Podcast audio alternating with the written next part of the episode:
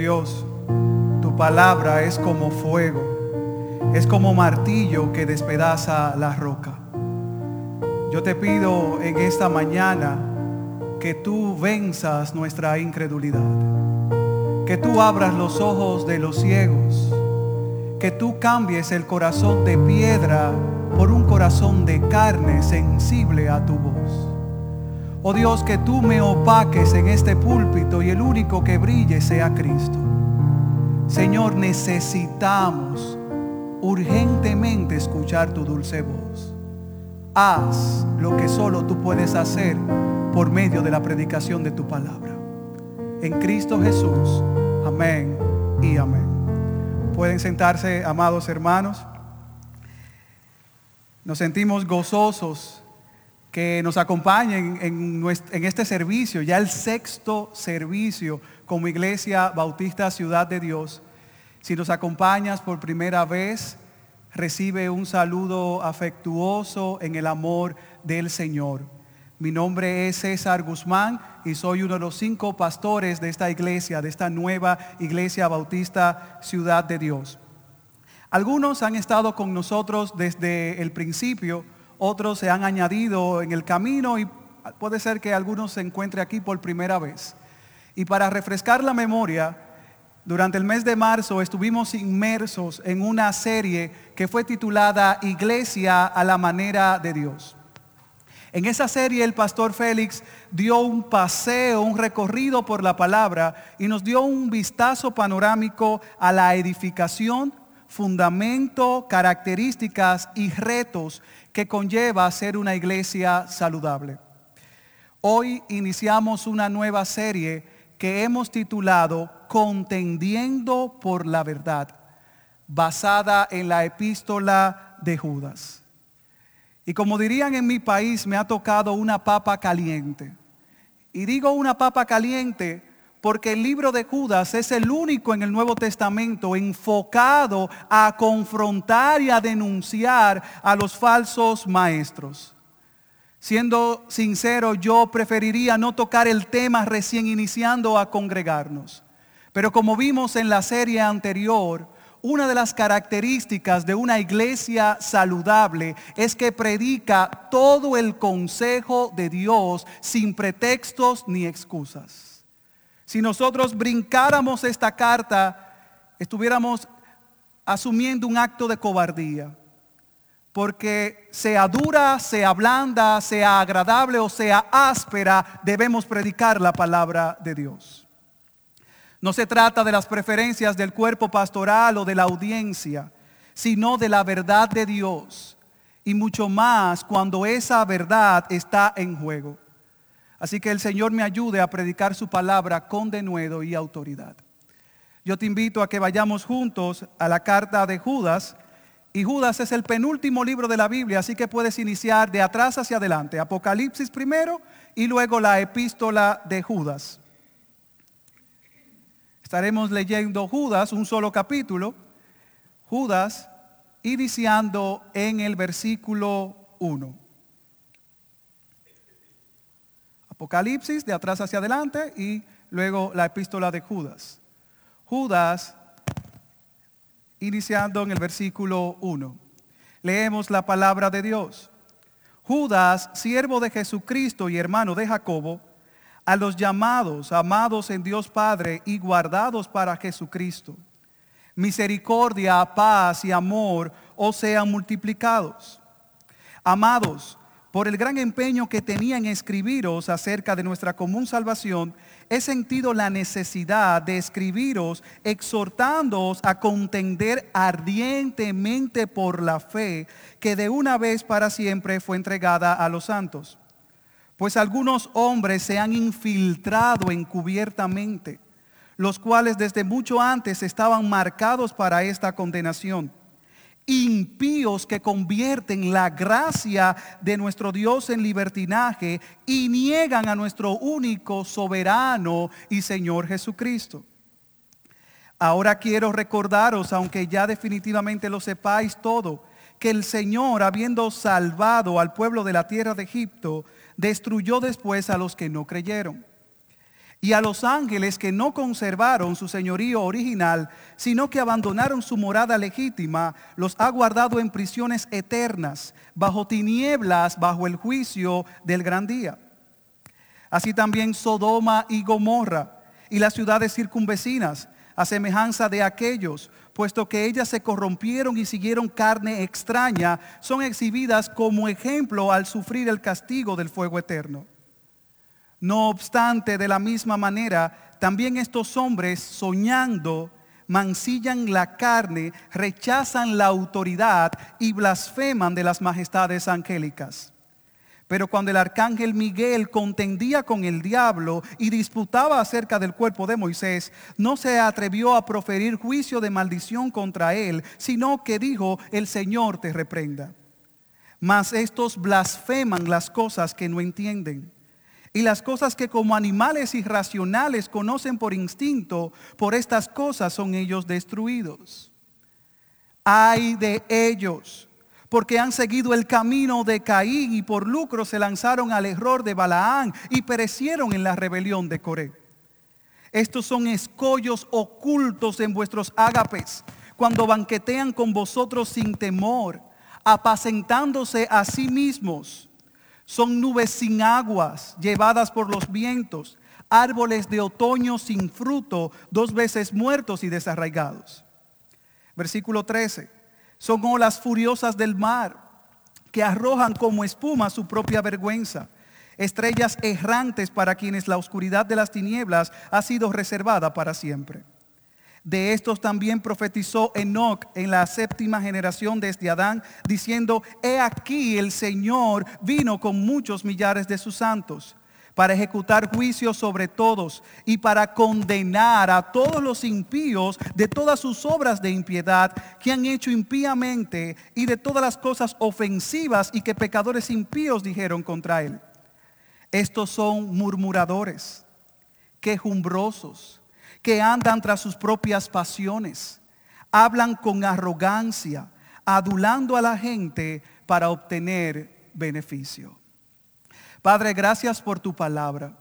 Gracias porque tu palabra es viva y eficaz y es más cortante que toda espada de dos filos. Te pido que me ayudes a predicar el texto con fidelidad. Recuérdame que solo tú mereces ser complacido. Yo te pido que abras los ojos, que abras el entendimiento de aquellos que escuchan, que nos des discernimiento de espíritus. Que tu iglesia oiga hoy tu voz. Amén. Estamos delante de una epístola y antes de entrar a estudiarla a profundidad, de desglosar, de desempacar cada versículo, es interesante que nosotros conozcamos qué estamos leyendo. Y como dije, estamos leyendo una epístola y la palabra epístola viene de la palabra griega epístole. Es la palabra común para carta.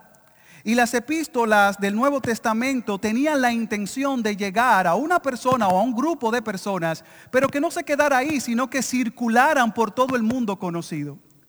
veintiún libros de los veintisiete libros del Nuevo Testamento son epístolas. Y hay un reto de interpretación. Para poder interpretar y conocer las epístolas, debemos conocer todo lo que se pueda acerca del autor, la persona o las personas a, las, a la cual fue dirigida y sobre todo el contexto. Teniendo esta información, podemos nosotros entonces aplicar a nuestras realidades si son similares a las circunstancias de la audiencia original.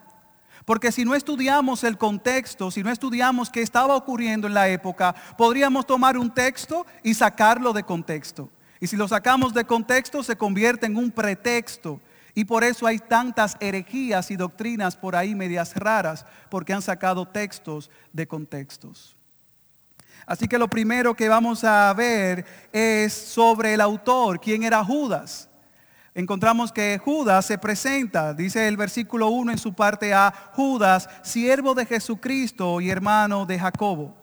Es importante que distingamos el autor de esta epístola porque Judas era un nombre común en la época y por lo menos seis u ocho Judas se mencionan en el Nuevo Testamento.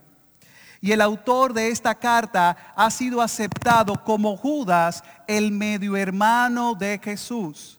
No es Judas el Iscariote el que entregó a Jesús, tampoco es Judas el Tadeo, es Judas el medio hermano de Jesús.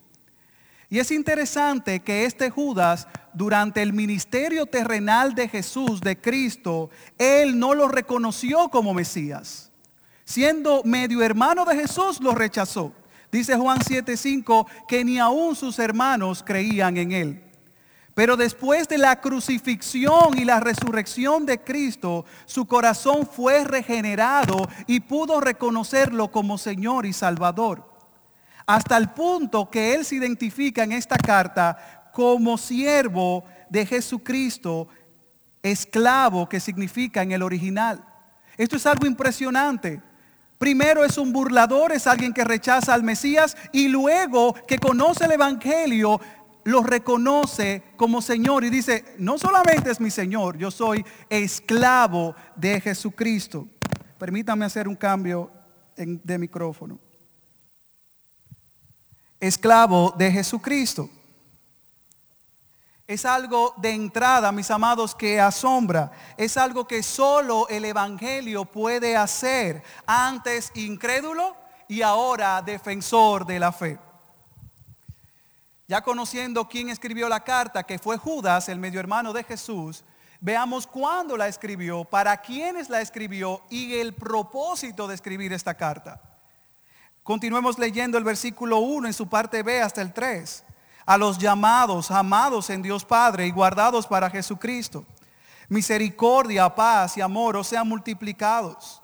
Amados, por el gran empeño que tenían en escribiros acerca de nuestra común salvación, he sentido la necesidad de escribiros, exhortándoos a contender ardientemente por la fe, que de una vez para siempre fue entregada a los santos.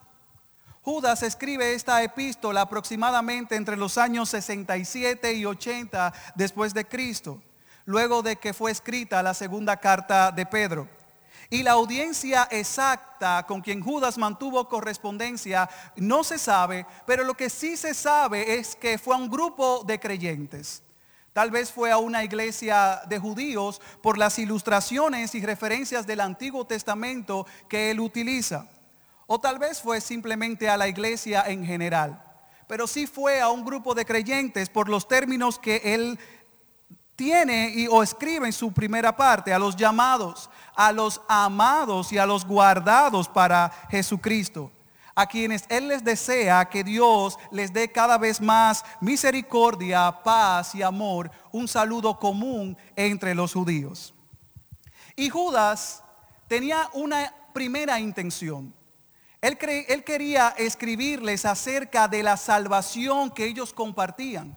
Tal vez palabras de aliento, palabras exhortativas.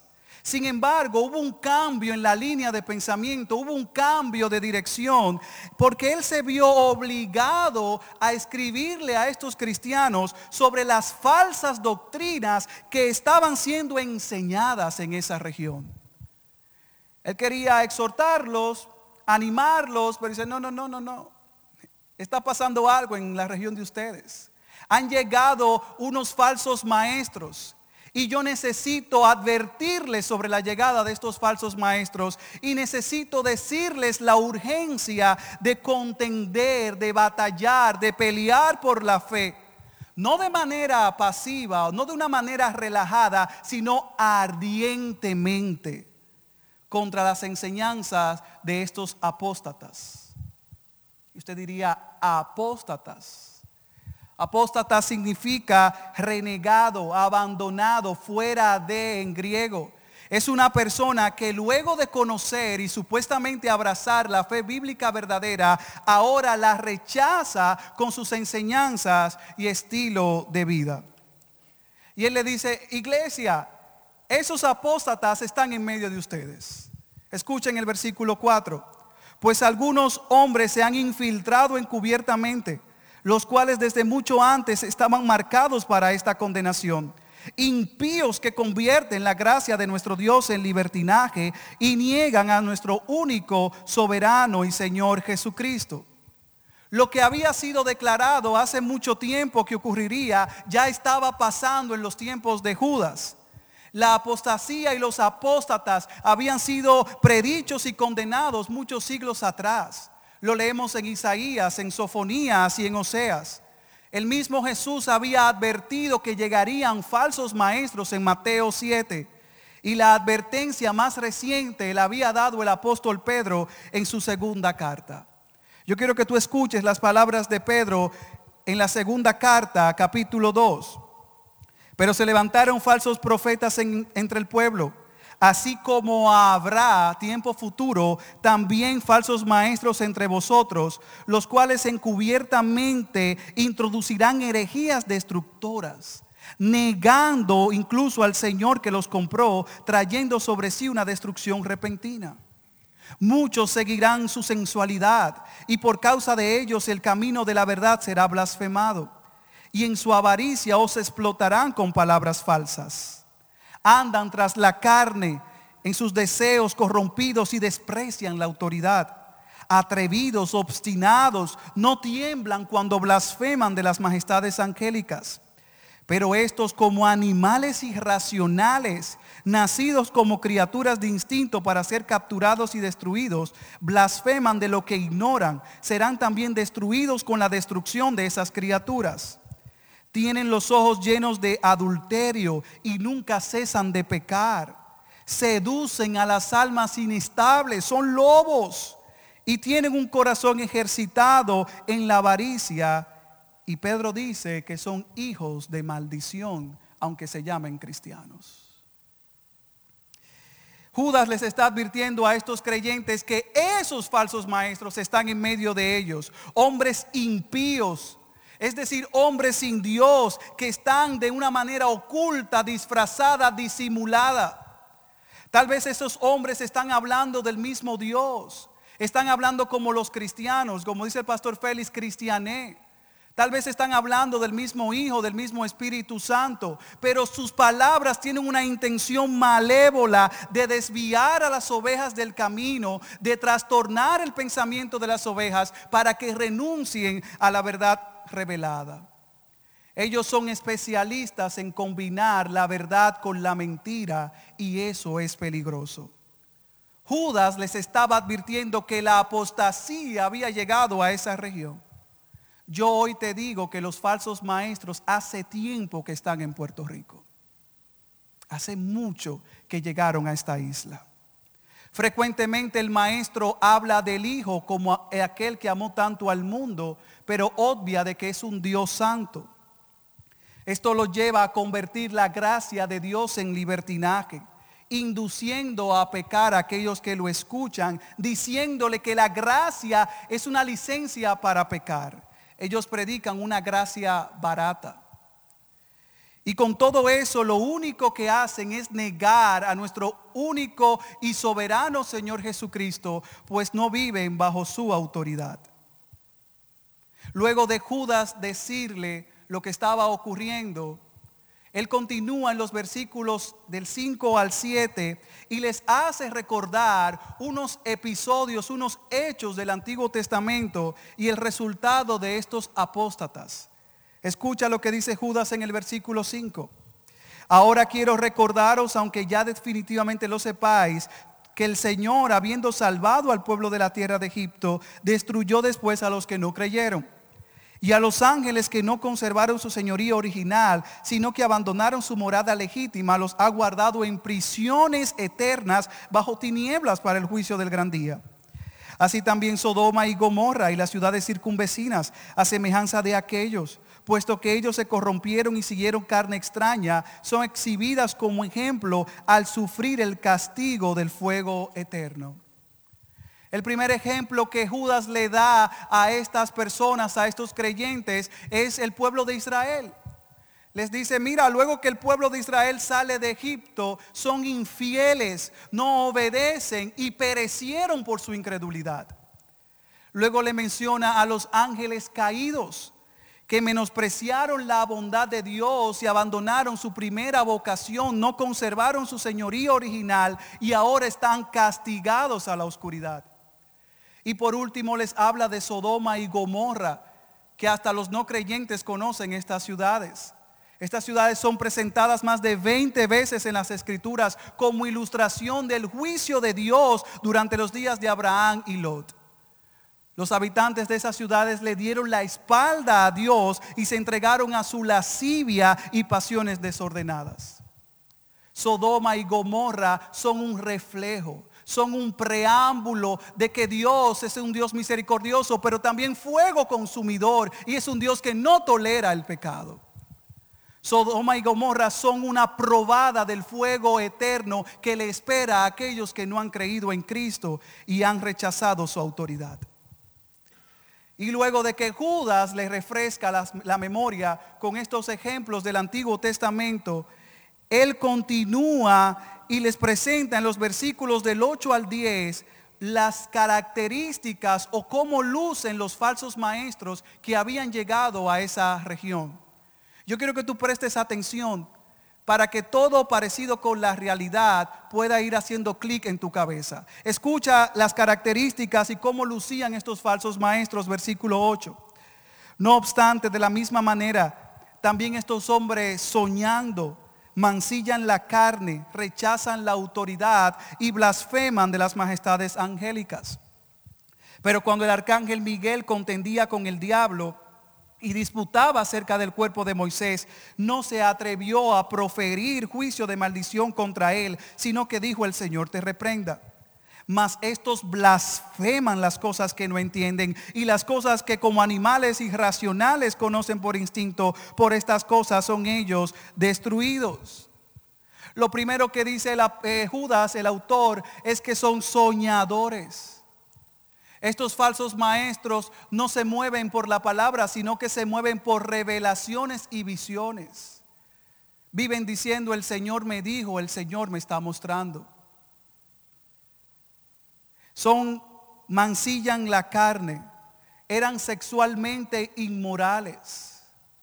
Y aunque muchas veces no nos damos cuenta de la agenda perversa e inmoral, estos falsos maestros regularmente tienen un cúmulo de pecados como adulterio y como otros de índole de inmoralidad sexual detrás.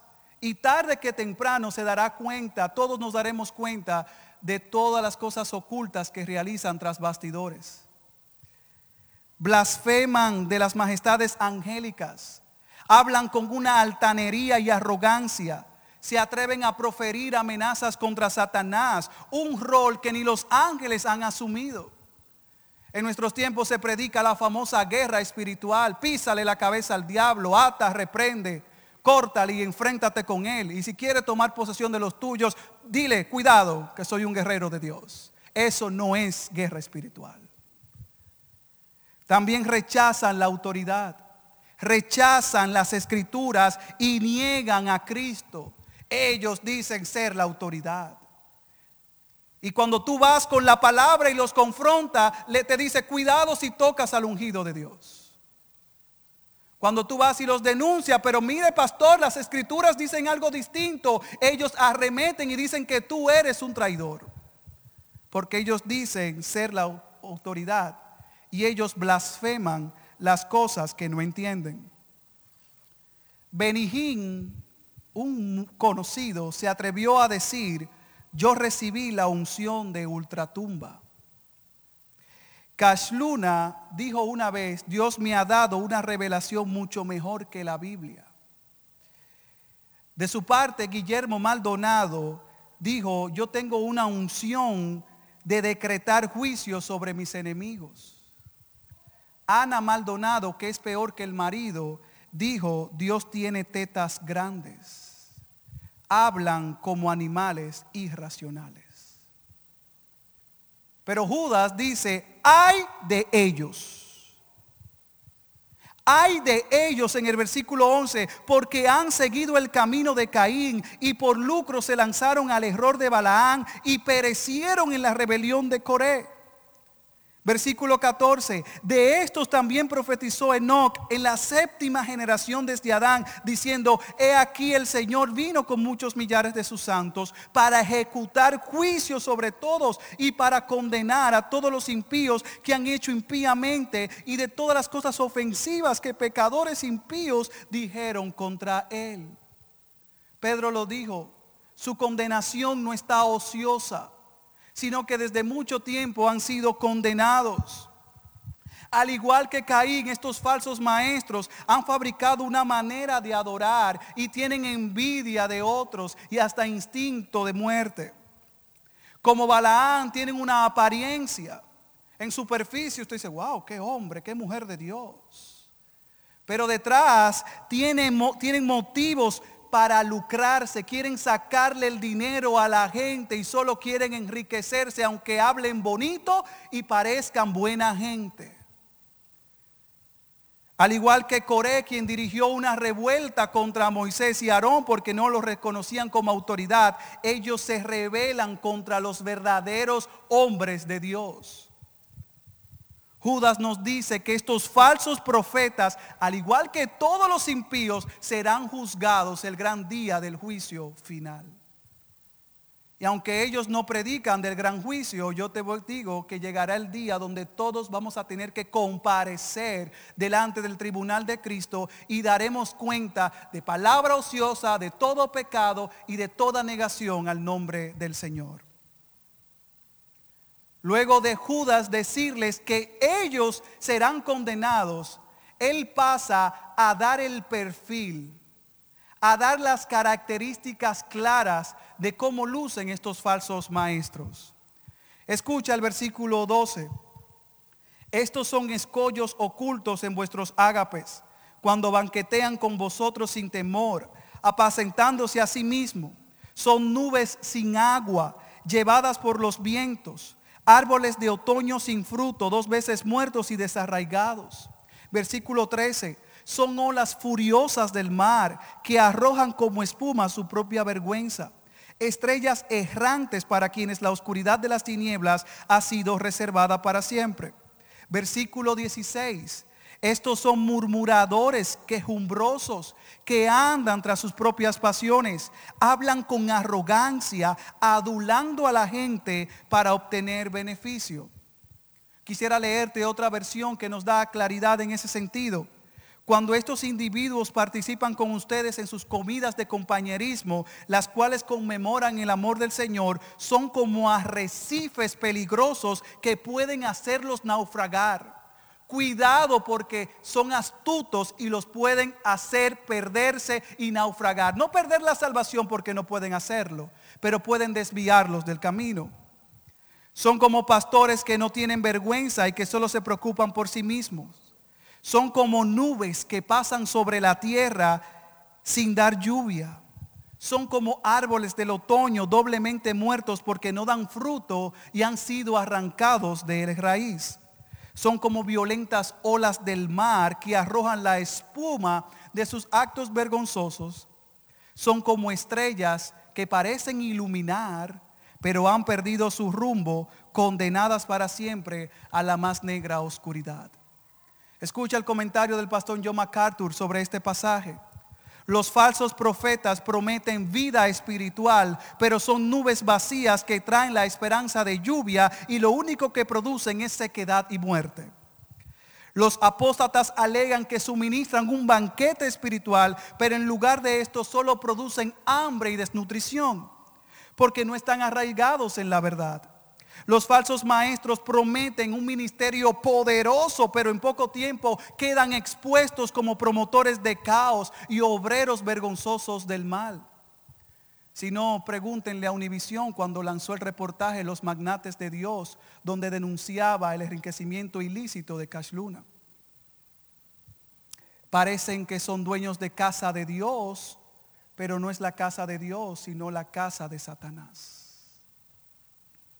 Martes de sanidades y milagros, noches de gloria, Congreso Apostólico y Profético C A P dos mil diecinueve, conferencias de mujeres Déboras, encuentros para líderes, entre otras experiencias sobrenaturales y nubes sin agua, son las que prometen estos falsos maestros.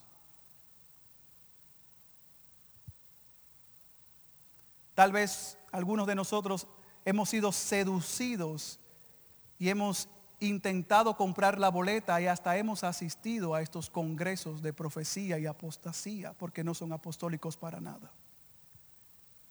Así luce el falso evangelio en Puerto Rico y en Latinoamérica. Estamos llenos, saturados de estos hombres irracionales. No lo digo yo, sino lo dice la palabra, que son como animales irracionales. Versículo dieciséis. Son murmuradores, quejumbrosos, que andan tras sus propias pasiones, hablan con arrogancia, adulando a la gente para obtener beneficio.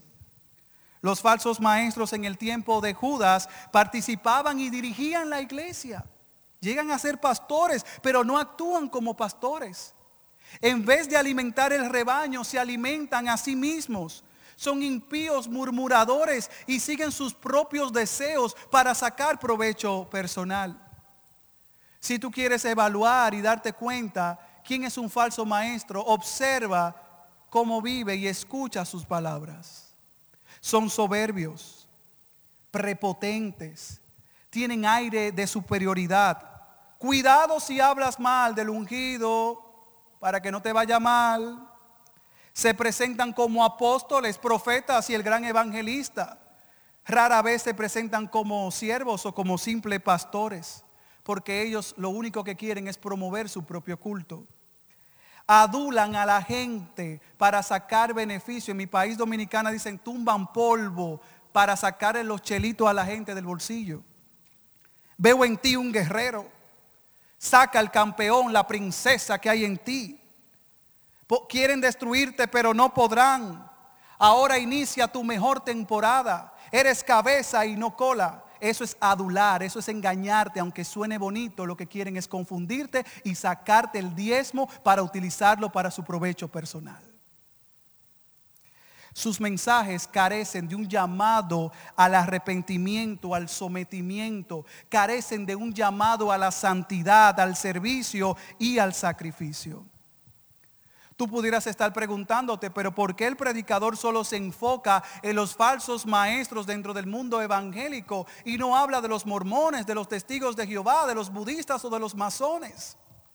Lo que ocurre es que ellos no se infiltran encubiertamente, ellos ya son falsos maestros abiertamente. Los que tenemos que tener cuidado son de aquellos que con apariencia de piedad, que parecen ovejas, pero son lobos rapaces, están penetrando dentro de la iglesia para destruirla, pero no podrán. Amados, esta carta de Judas es una advertencia. Nos grita, cuidado, se han infiltrado, se han vestido de ovejas, pero en sus corazones son lobos rapaces. Cuidado, ellos dicen Señor, Señor, profetizan en mi nombre, sanan enfermos, hacen conciertos y cruzadas, salen en Enlace T V, pero no son míos, son unos farsantes. Hacer milagros, sanidades, nunca ha sido una evidencia para saber quién es un hombre de Dios. Lo que pasa es que cuando yo voy a ese culto, yo siento como una unción. Eso no es una evidencia de que es un hombre endosado por el Espíritu. Que te llamen al púlpito y te tumben tampoco lo es. Que te sanen de una pierna coja tampoco lo es, porque Satanás también sana. Que tú siembres mil dólares y te devuelvan diez mil, eso no es una evidencia de una iglesia. Eso es una secta, eso es otra cosa, pero no es de Dios. Lamentablemente aquí en Puerto Rico hay mucha gente perdida dentro de supuestas iglesias. Esta isla ha sido cuna y anfitriona de estos falsos maestros. Por ejemplo, este próximo sábado en el Coliseo Mario Quijote Morales se presenta uno más. Uno que promete sanidad, profecía y ciencia. El viernes llega una de mi país, que es una de las mujeres ahora más renombradas, que dice, mujer, reposiciónate. Pero lo único que quiere es que las mujeres sean soberbias y no se sujeten a sus esposos. Si no, pregúntenle a ella de su matrimonio. Son astutos, hablan de manera elocuente, parecen inteligentes, pero son huecos, son vacíos espiritualmente por más lindo que hablen. Si tú quieres conocer a un maestro verdadero, escucha las palabras de Pablo a la iglesia de Tesalónica en su segunda carta, en su primera carta, primera de Tesalonicenses, capítulo dos, versículo tres. Ya vimos el perfil de un falso, escucha el perfil de un verdadero maestro. Pues nuestra exhortación no procede de error, ni de impureza, ni es con engaño, sino que así como hemos sido aprobados por Dios para que se nos confiara el evangelio, así hablamos. No como agradando a los hombres, sino que Dios examina nuestros corazones. Un pastor verdadero nunca te dirá lo que tú quieres escuchar, sino que te dirá lo que está de acuerdo a la sana doctrina según la palabra de Dios. Porque como sabéis, nunca fuimos a vosotros con palabras lisonjeras. El verdadero pastor, el verdadero maestro, cuando te ve en pecado te confronta y te dice: si no te arrepientes, tendrás condenación sobre ti. Pero el falso, mientras tú estés diezmando y dando los dólares, va a darte caramelos, villas y castillas para mantenerte en su congregación. Ni con pretexto para lucrar, Dios es testigo, ni buscando gloria de los hombres, ni de vosotros ni de otros, aunque como apóstoles hubiéramos podido imponer nuestra autoridad. Más bien demostramos ser benignos, bondadosos entre vosotros, como una madre que cría con ternura a sus propios hijos. Teniendo así un gran afecto por vosotros, nos hemos complacido en impartiros no solo el evangelio de Dios, sino también nuestras propias vidas. Esta gente no solo predica el evangelio, sino que cuando tú vas a su casa, cuando vas a su trabajo, a su lugar de estudio, puedes observar que está viviendo el evangelio. Y el problema del falso maestro es que te predica una cosa en púlpito, pero cuando vas a la casa, cuando ahondas en su vida, descubres que es un desastre. Pero el hombre que camina con Dios, habla como Dios y vive como Dios dice en su palabra. Amado hermano, amigo que nos visitas, si tú quieres conocer un verdadero enviado de Dios, a un predicador que ha sido endosado por el Espíritu, solo debes escuchar sus palabras y observar cómo vive. De la misma manera como el apóstol Pablo se presentó a la iglesia de Tesalónica y Judas se presentó al inicio de esta carta, así hablan y viven los hombres de Dios. Son siervos, son esclavos de Jesucristo, que no procuran la fama ni las riquezas, sino que su única preocupación es predicar la palabra de Dios con fidelidad. Eso es un verdadero maestro. Ese sí anda con Dios, ese sí camina con Dios. Esto es serio. Esto no es, esto no es algo liviano. Esto es serio. ¿Y por qué todo esto es importante? Porque esto es serio, como yo digo, yo quiero responder con una pregunta. Si el verdadero evangelio viene de los cielos, ¿de dónde proviene el falso evangelio? Está claro que el mal llamado evangelio de la prosperidad, la doctrina del arrebátalo, recíbelo y proclámalo con tu boca, el autor de ese falso evangelio es Satanás. Ay, pero pastor, pero yo vuelvo a decirle que yo cuando abro esa boca mía, yo ato los cielos y las cosas suceden. Eso no es de Dios. Satanás le prometió a Cristo riquezas, le prometió seguridad. Entonces él también lo puede hacer hoy. ¿Es que servimos al mismo Dios? No, no servimos al mismo Dios. ¿Es que todas las religiones llegan a Dios? No, no todas las religiones llevan a Dios.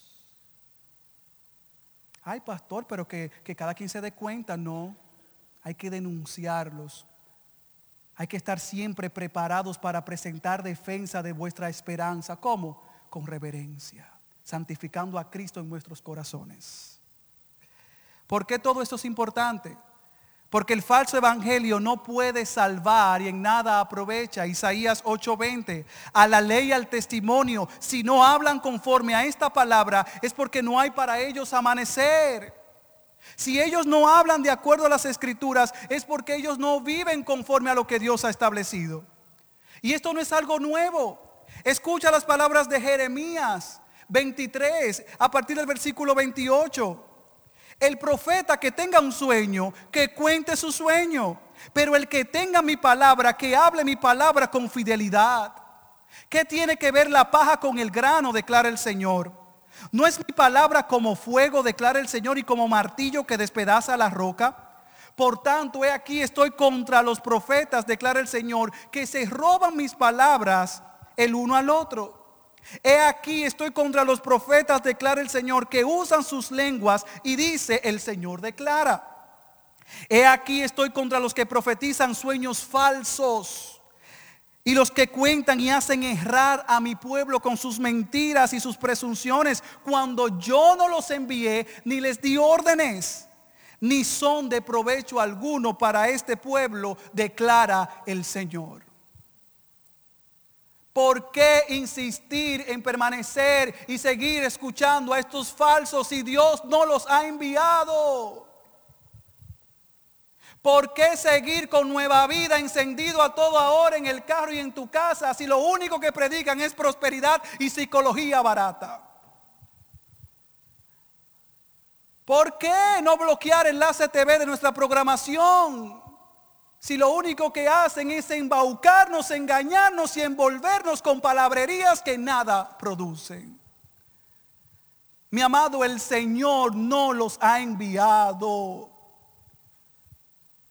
Por más cristiané, por más Jesucristo, por más Espíritu Santo, porque lo único que hablan es del Espíritu Santo, ellos no son de Dios. ¿Por qué todo esto es importante? Porque si tú estás considerando en su debido momento ser miembro de esta iglesia, tendrás la responsabilidad de preservar el evangelio. Tendrás el encargo de contender ardientemente por la fe. Si yo o alguno de los pastores viene a este púlpito y predica otro evangelio o predica algo distinto a la palabra, tú tendrás que confrontarnos y tendrás que denunciar el error que está siendo predicado en Ciudad de Dios. Preservar el evangelio, levantar, edificar una iglesia saludable, no solo recae sobre los hombros de los pastores, sino de toda la grey. Pastor Félix lo dijo, no queremos consumistas, sino que queremos gente comprometida y que ame a Jesucristo por encima de todas las cosas.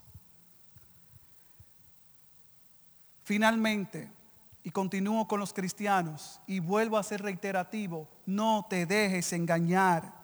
Si tú quieres andar por camino seguro, afirma tus pasos en la palabra de Dios. La Biblia es la palabra profética más segura.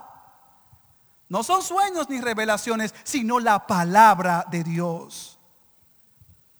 Dijo el teólogo Boris Bacon, si nosotros no conocemos la Biblia, si no conocemos doctrina, si no conocemos teología, será imposible que podamos identificar a los falsos maestros. Entonces la pregunta es, ¿qué tanto tú estás meditando, escudriñando la palabra de Dios? ¿Te conformas con un devocional en la mañana, la cierras y sigues al otro día? ¿O estás profundizando, viendo, aquilatando, descubriendo lo que Dios ha revelado en su palabra? En redes sociales, mirando Telemundo o chateando, no se logra eso, sino dedicando tiempo a conocer al Dios de la Biblia. A ti, amigo, que nos visitas esta mañana, que no perteneces a la familia de Dios, te verás tentado y posiblemente ahí has estado siguiendo a estos falsos maestros. Te quiero decir que ese no es el evangelio. El evangelio se trata de que todos estamos destituidos de la gloria de Dios, de que no hay bueno ni aun uno, no hay quien entienda, no hay quien busque a Dios. Todos nos hemos descarriado como ovejas. Pero Dios en su misericordia, en su infinito amor, aún estando muertos en nuestros delitos y pecados, ha enviado a su único Hijo para que todo aquel que en Él cree no se pierda, mas tenga vida eterna. La prosperidad nos salva. Los títulos no salvan. Ser evangelista no salva. Lo que salva es reconocer tu bancarrota espiritual y correr a Cristo en arrepentimiento y fe. Ese es el evangelio. Porque llegará el día, como dijo el apóstol Judas, como dijo Judas, perdón, es que, como dijo Judas, el autor, llegará el día que ejecutará juicio sobre todos, dice el Señor, y para condenar a todos los impíos de todas sus obras de impiedad que han hecho impíamente, versículo quince. Llegará el día donde todos vamos a tener que comparecer delante de Dios y daremos cuenta de nuestras obras. Yo no sé si eso te abruma y pone un peso sobre ti. Daremos cuenta de todo lo que estamos haciendo, de lo, todo lo que estamos viendo, de todo lo que estamos pensando, de todo lo que estamos consumiendo. Tendremos que dar cuenta delante de nuestro Dios creador y salvador. Pero hoy, amigo, que estás aquí y no tienes a Cristo, al igual que Judas, el autor de esta carta, tú puedes ser transformado y cambiado por el glorioso evangelio. Judas pasó de ser un incrédulo, un burlador, un esclavo del pecado, a ser un esclavo de Cristo. El único que puede mostrarnos a Dios, mostrarnos nuestro propio pecado e interceder por nosotros es Jesús. No hay otro camino, no hay otro lugar, no hay otro método en el cual podamos ser salvos. No hay otro nombre bajo el cielo en el cual tú y yo podamos tener una relación correcta con Dios. Consideremos lo que estamos nosotros consumiendo. Consideremos lo que estamos escuchando. Consideremos si estamos viviendo de una manera ligera. Si estamos callando ante el error y ante lo que se predica en nuestros vecindarios, en nuestro lugar de trabajo, en nuestras universidades. Consideremos si nosotros estamos siendo pasivos delante de un evangelio que costó precio de sangre. Escudriñemos nuestros caminos. Y hoy es tiempo de que nosotros podamos vivir de acuerdo a la causa de Cristo. Padre, gracias. Gracias por tu palabra. Señor, yo te pido que tú no nos hagas insensibles ante, nuestra, ante tus advertencias. Que no seamos pasivos, que no asumamos una postura relajada ante lo que requiere defensa y hablar con claridad. Padre, muchas de nuestras familias, amigos, vecinos están en iglesias falsas y nosotros nos reímos con ellos en la tarde sin apuntarles el verdadero evangelio. Padre, permítenos ser luz en medio de las tinieblas. Permítenos anunciar las virtudes de aquel que nos llamó de la muerte a la luz y a la vida eterna. Padre, yo te pido por los que están aquí presentes que han podido vivir de una manera de espaldas a ti, aunque dicen ser cristianos. Oh Señor, revélate a sus vidas. La vida cristiana es un camino de arrepentimiento. Si necesitamos arrepentirnos, perdónanos, Dios. Perdónanos, Dios, de nuestra apatía. Perdónanos, oh Dios, de nuestra liviandad, de nuestra ligereza al hacer las cosas para ti. Señor, enciéndenos con tu palabra. Ayúdanos a predicar tu evangelio en cada rincón de Puerto Rico. Ayúdanos, Señor, a clamar y a vivir de manera que tu reino venga sobre esta isla y sobre las naciones. En tu nombre, Jesús, oramos y te damos las gracias. Amén y amén.